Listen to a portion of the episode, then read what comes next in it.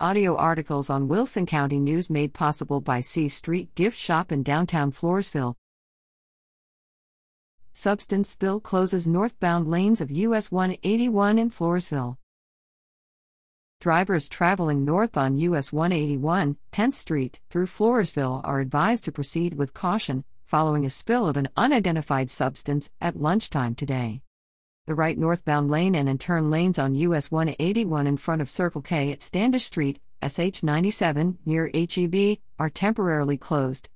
Wilson County ESD 5 fire and rescue personnel on the scene advised the substance appears to be a slick, oil based liquid, they were unsure of its origin.